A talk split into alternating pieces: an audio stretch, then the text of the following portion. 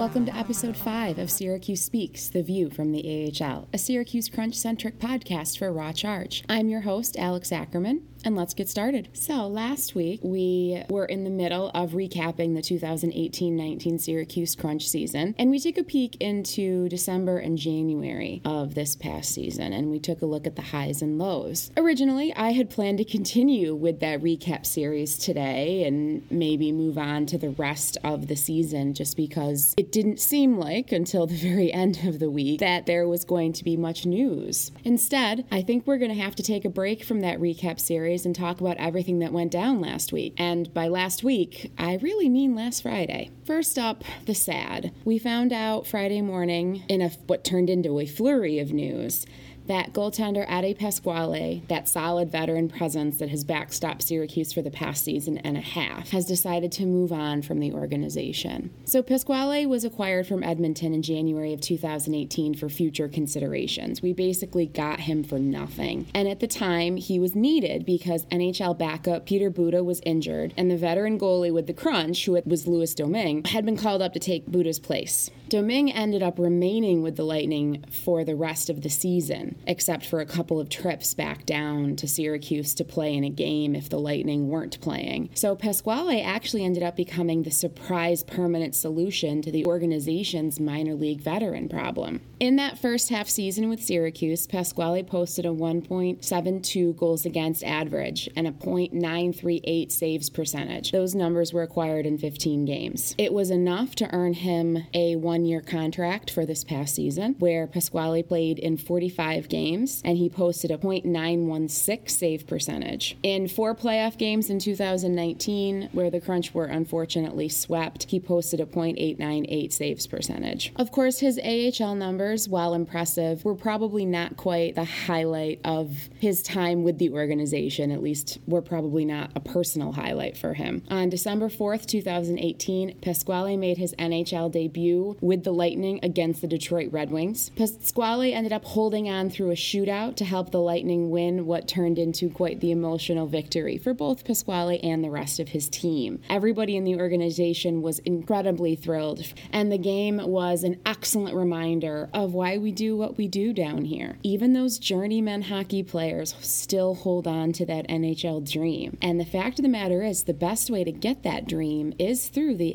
AHL. Eddie had been around for a while and had never managed that first NHL start, and he got it through us, and that was kind of neat. Unfortunately, you know, we found out that Eddie is going to be moving on to the KHL, and, you know, Syracuse.com did report that the Lightning had wished to retain Pasquale for the upcoming season, but the money apparently was just too good for him to want to continue to stay. You know, we definitely wish Eddie all the best. He did everything we asked of him down here. He was that stable veteran presence for a young rookie netminder, and I would like to stress young rookie netminder. We'll get into that a little bit later in the podcast. He played well, whether he was playing for a couple of games in a row or whether he had sat for a couple of games and had to come in. He really was what we needed him to be, and we're definitely going to miss him. But in the same breath, we also wish him the best. Now, with his departure, things are,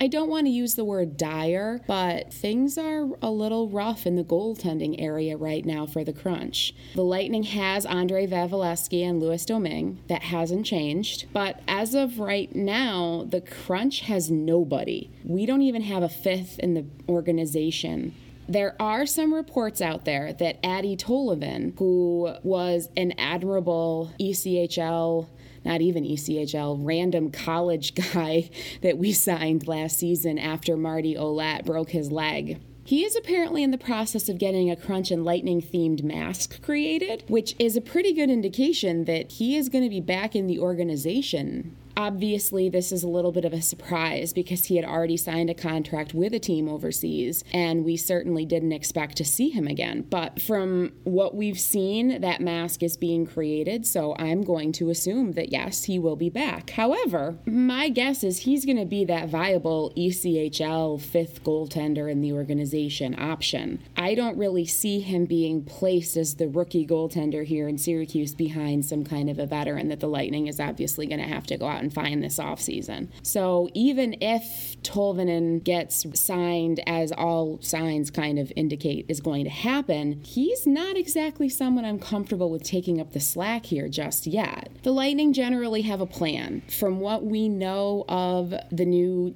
general manager of the Lightning, Julien BriseBois, and his staff down here, usually there's a plan and a backup plan and a plan C. So I am sure that the Lightning and the scouting staff have been looking at goaltenders, and I'm sure they have an idea of who they might want to come here. It's just a matter of seeing that play out. We probably won't see that play out unless they trade some draft picks or something in this week before the NHL draft. The Lightning will probably be fairly busy on July 1st when free agency opens. Maybe that's just a hope. I'm not worried. I trust the Lightning. I trust that they know what's going on. But I will admit to being concerned about the situation. It's very odd right now not having a young organizational goalie to step in this upcoming season. That's something we haven't really had this blank spot in the organization when it comes to a young netminder. So, you know, it could be that the Lightning are looking to draft an overager this week who can step right into the AHL, kind of like Kristers Gudlevskis did, and be ready to go. And that'll be our organizational guy. But it's still a little weird. So we're going to have to see how it plays out. Like I said, I'm not worried, but I am lightly concerned. And it's definitely something that we're going to be keeping an eye on as things move forward.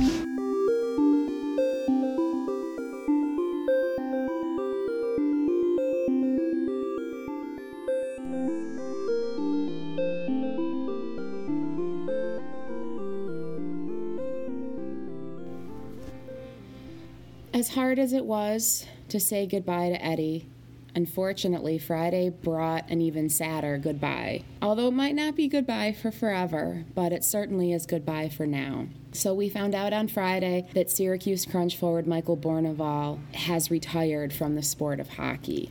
Bournival was the veteran leader that the Crunch was mostly without this past season because of multiple injuries and setbacks. So I know that this decision to retire has to be what is best for himself and his family, but that doesn't make it any easier, as it usually doesn't. Bournival's story we wanted to end differently, and unfortunately, we just didn't get it. Hockey can be cruel and unfair sometimes. Bournival, just some quick history on him, was drafted in the 2010 NHL entry level draft by the Colorado Avalanche. And he didn't really stay with that organization very long. He was traded to the Montreal Canadiens five months after he was drafted.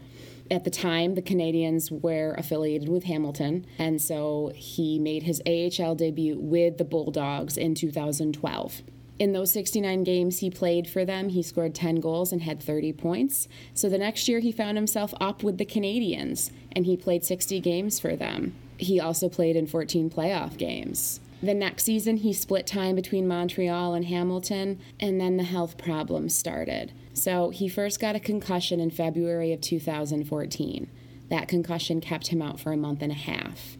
After that, the following November in 2014, he had a shoulder injury that he missed time for. At the beginning of the next season, he was placed on injured reserve for two months. At the time, that injury that caused him to be put on IR was undisclosed, but it was believed to be concussion related symptoms. After that, he was assigned to the AHL, and the Canadiens decided to let Bournival go and try his luck with another organization. The Lightning snapped him up. And at the start of his tenure with this organization, he seemed to be flying high. He had 38 games with Syracuse, 19 points. He was a part of that playoff run in 2017 to the Calder Cup finals, where he played in all 22 games that the Crunch played and had 15 points in those games. That season, he also appeared in 19 games for the Lightning and had two goals, three points. He played well enough to be re signed for 2017 18, where he played 57 games for Syracuse and five games for the Lightning. In Syracuse, he had 34 points in those 57 games. His totals probably would have been higher, but unfortunately, his season was cut short by a knee injury, which required a very lengthy recovery. He actually ended up not recovering until November of this past season, where he came in for five games for Syracuse, as we discussed in our last recap episode. he was injured again during those five games, and this time it was a shoulder injury, and the recovery time was six to seven months. Syracuse, I think, probably would have had to make it into about the third round of the playoffs in order for Bournival to get a chance to come back and play again. I am sure that had he had that chance, he probably would have taken it, but considering his decision to retire, it may have been best that he did not. Bournival was a good leader for our team. He was a guy that the younger guys looked up to. He was a guy that everybody in the front office, as they watched him go through all of these recoveries and injuries and surgeries and setbacks, their hearts broke for him repeatedly as Bournival worked through all of this stuff. Bournival never gave up. He never had a bad attitude. He was your quintessential leader. It breaks my heart that his career has ended this way. You know, as I said multiple times during those last two episodes, one of the most frustrating things about this past season was that the true vision for that team never came to fruition.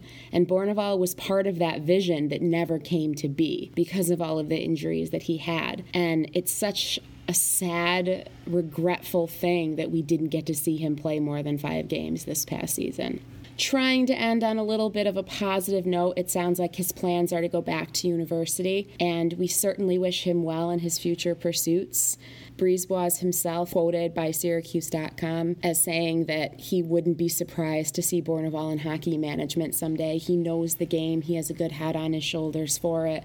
This is why I'm saying it's bye for now, but maybe hello later. We'll have to see. Either way, I do wish him the best, and I hope that the injuries that he has had, he recovers fully from so that he can live a full life. I know what it's like from my conversations with former Syracuse Crunch captain Dan Smith to have a life that's stunted by injuries you had while doing what you love and the conflicts that come up in your heart and in your mind because of that. And I wouldn't wish that on anybody in the world. My love to Bournival and his family. I hope that they do well and, you know, maybe I look forward to seeing him back with the Lightning organization someday. Who knows?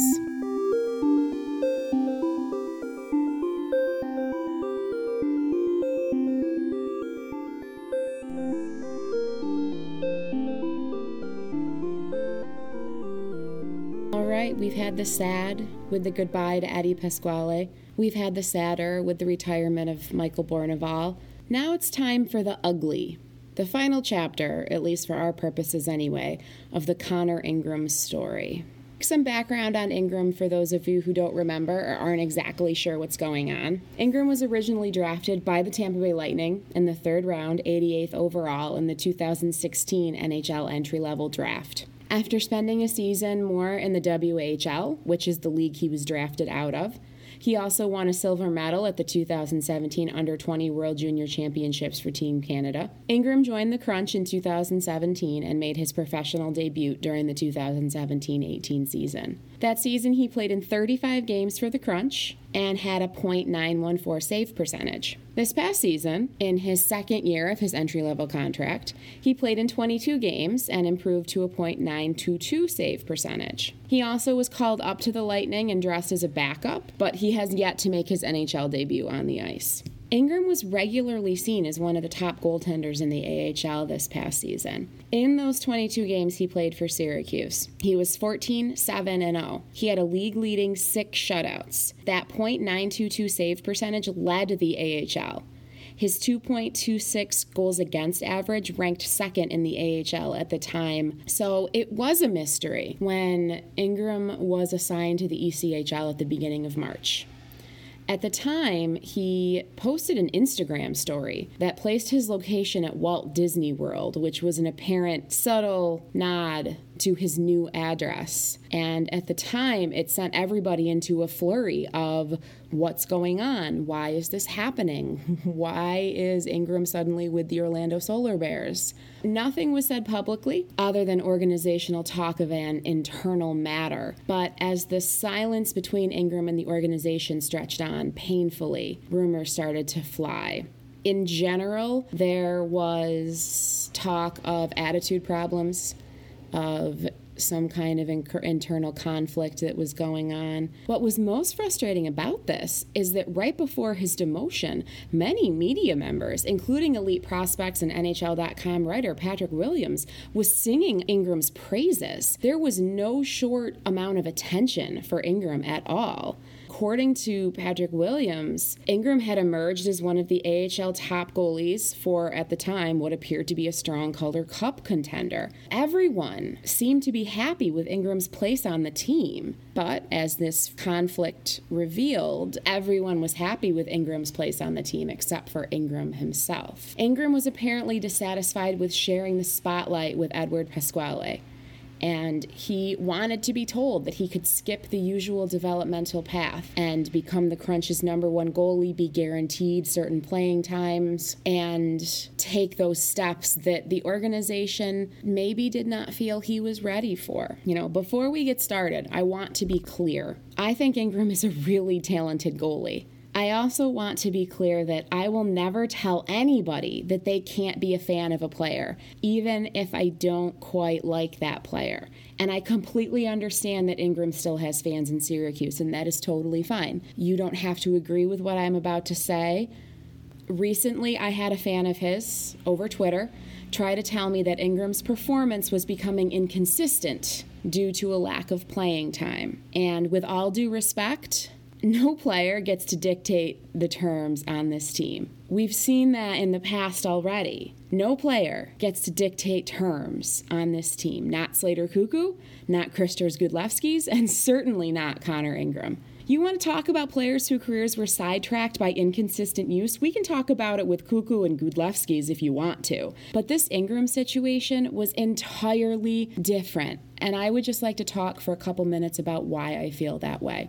I took a look back at Ingram's stats from this past season, and he averaged about five to six games a month. He won more than he lost, his record reflected that, and he earned enough positive attention to be voted to the AHL All Star game. His development was going fine. He was splitting a job with a proven veteran that he should have been learning from, while he was being coached by one of the better goalies in recent league memory, Carl Gehring. He lied to the organization about how hurt he was in a game at the end of December, and still, when he came back, seemed to be on track with the organization because he played in seven games during the month of February, which was higher than his usual team average. This guy wasn't inconsistent, and he certainly wasn't suffering from a lack of playing time or a lack of attention. As I previously discussed, national media outlets were praising Ingram for his performance in this past season. The fact that his ego apparently got too big for the War Memorial is not the Crunch's problem, and it certainly isn't the Lightning's problem. It's Ingram's problem. At one point in time, that same fan I mentioned earlier apparently had asked Ingram at some point when he was going to be playing again, and Ingram apparently responded, I don't know, it isn't up to me. You're dang right it isn't. Ingram was still developing. And in this league, it is completely reasonable and, in fact, preferred to have goalies split time between veterans and a younger developing goalie. Let's not forget, this was only Ingram's second season in the AHL, and he was far from perfect, which, let me stress, is fine. Ingram was doing everything that he should have been doing. He was winning more than he was losing. When he lost a game, he'd pick himself up and come back out the next game. The guys were playing well in front of him. His career was on the right path, which is why all of this is so mysterious and frustrating to me. As a quick comparison to the situation that the Crunch had with Ingram and Pasquale, I looked at the Chicago Wolves, which was a team that went to the Calder Cup finals this past season.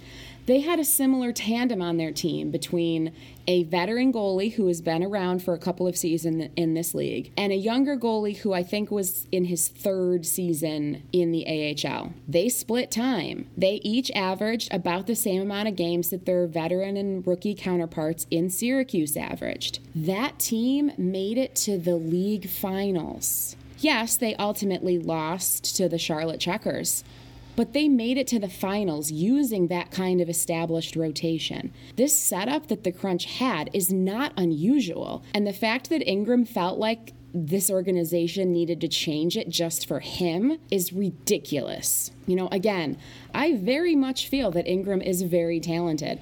And I think if he can get his ego in check, he will go far in his career. But I also think because of that ego, we're better off without him. It doesn't take very long for one player's ego to affect an entire dressing room. Ingram wasn't being treated unfairly. He certainly wasn't being ignored. He had all of the attention a rookie goaltender should have been able to handle. The fact that that wasn't enough for him is not on us as an organization, and he should have known better.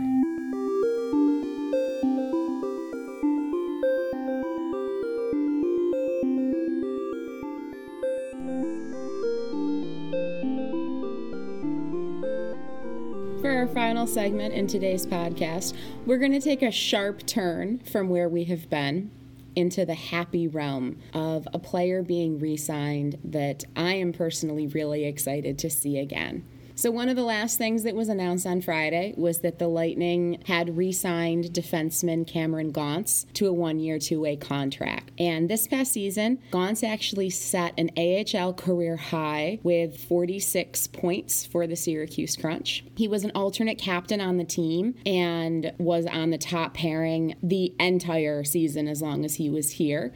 He got called up to the Tampa Bay Lightning a few times. He appeared in two games without recording a point for them and there were also a couple other games where he did not appear on the ice and stayed in the press box, but was there if they needed him. And as I've discussed previously, the fact that the Lightning were willing to put that trust into Gaunce was a really good indication that they liked him. Obviously, with AHL veteran call ups, the NHL team generally doesn't want to have to use them, but they want somebody that they can use if they need them. And Gaunce was that ideal person for the Lightning all this past season. Then, when he'd come back down to Syracuse, he wouldn't pout, he wouldn't whine about needing to be with the Lightning. He'd do his job down here. He quickly became a fan favorite among those in Syracuse. Gaunce also got involved in the community. He had a program that that he has started in other AHL cities, Tickets for Teachers, where students could write in and nominate their favorite teacher to come to a Crunch game for free and get tickets for free he was one of the most pleasant people to listen to talk hockey this past season. If you have a chance, you might want to look up the Crunches SoundCloud and find some interviews that Lucas Favali did with Gaunce because he knows the game, he can speak about it intelligently, and he never once let him and his teammates off the hook when they weren't performing well. He was a guy that I really wanted back, and I was kind of concerned about all of the turnover on our blue line if Gaunce hadn't been re signed. So I am very pleased that he will be back providing that mentor position to the younger guys on our blue line. And it was really exciting to see him come back. As far as what the rest of our blue line looks like, it's not the most filled out plan I've ever seen. We have Cal Foote, we have Matthew Spencer, we have Oleg Sosunov. Calfoot is really the only one in that group who managed to log significant time in the AHL this past season as Spencer and Sosunov bounced between the ECHL and the AHL. So that's a little scary. We also have Ben Thomas and Dominik Masin. They're restricted free agents. As I've explained previously, I do expect that they're going to be re signed just because there's really nobody beyond them in the organization ready to come up and take their place. So, I mean, we do have Radim Salda, but I don't think he's going to come over this season we're going to need some bodies on our blue line. In all honesty, if the Lightning does not resign Gabriel Dumont, who is our current captain, I could see Cameron Gaunce getting the C on his chest this upcoming season. I don't know what's going to happen with Daniel Walcott, but as popular as Walcott is, he's still on the young side. So even if he does come back, I could absolutely see him wearing an A all season, but I would think that Cameron would be the one who gets the C. So overall, it was really exciting to see the news that Gaunce had been re signed. That two way contract indicates that the Lightning is assuming he's probably going to spend the majority of his time here. A one way contract might have made it a little bit harder to justify sending Gaunce down simply because of the amount of money he would have been earning. I have a feeling that he will log most of his time here. He will be expected to be that leader, and he might even be expected to be Syracuse's captain. We'll have to see how the captaincy plays out. We'll have to see if Dumont returns. But regardless, I am more than thrilled to have Gaunce back on our blue line and more than happy to be able to talk about his return and how important that will be for the crunch. So I think that's going to do it for today. With all of the news I had to talk about, I don't really see the need to try to squeeze another segment in here.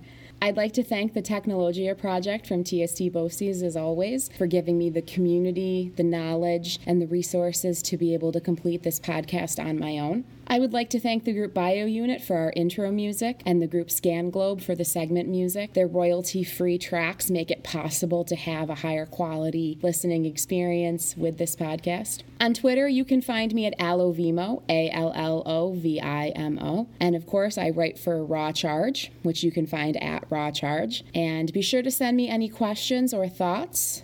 Next week, we are actually going to have a guest on. Justin, who, as many of you should know, covered the Crunch last season in writing for us, is going to be my guest. And we're really going to take a look at the Crunch's roster for the upcoming season, where the gaps are, who the Lightning might be looking at, and what this team needs to do to become another Calder Cup contender this upcoming season. So if you have any questions for Justin or for myself, please tweet them at me or Raw Charge. Justin has decided to abandon the social internet for now, but my Twitter is available, Raw Charge's Twitter is available, and we will be happy to try to answer them next week. Thank you so much for listening. I hope you have a great week. Bye for now.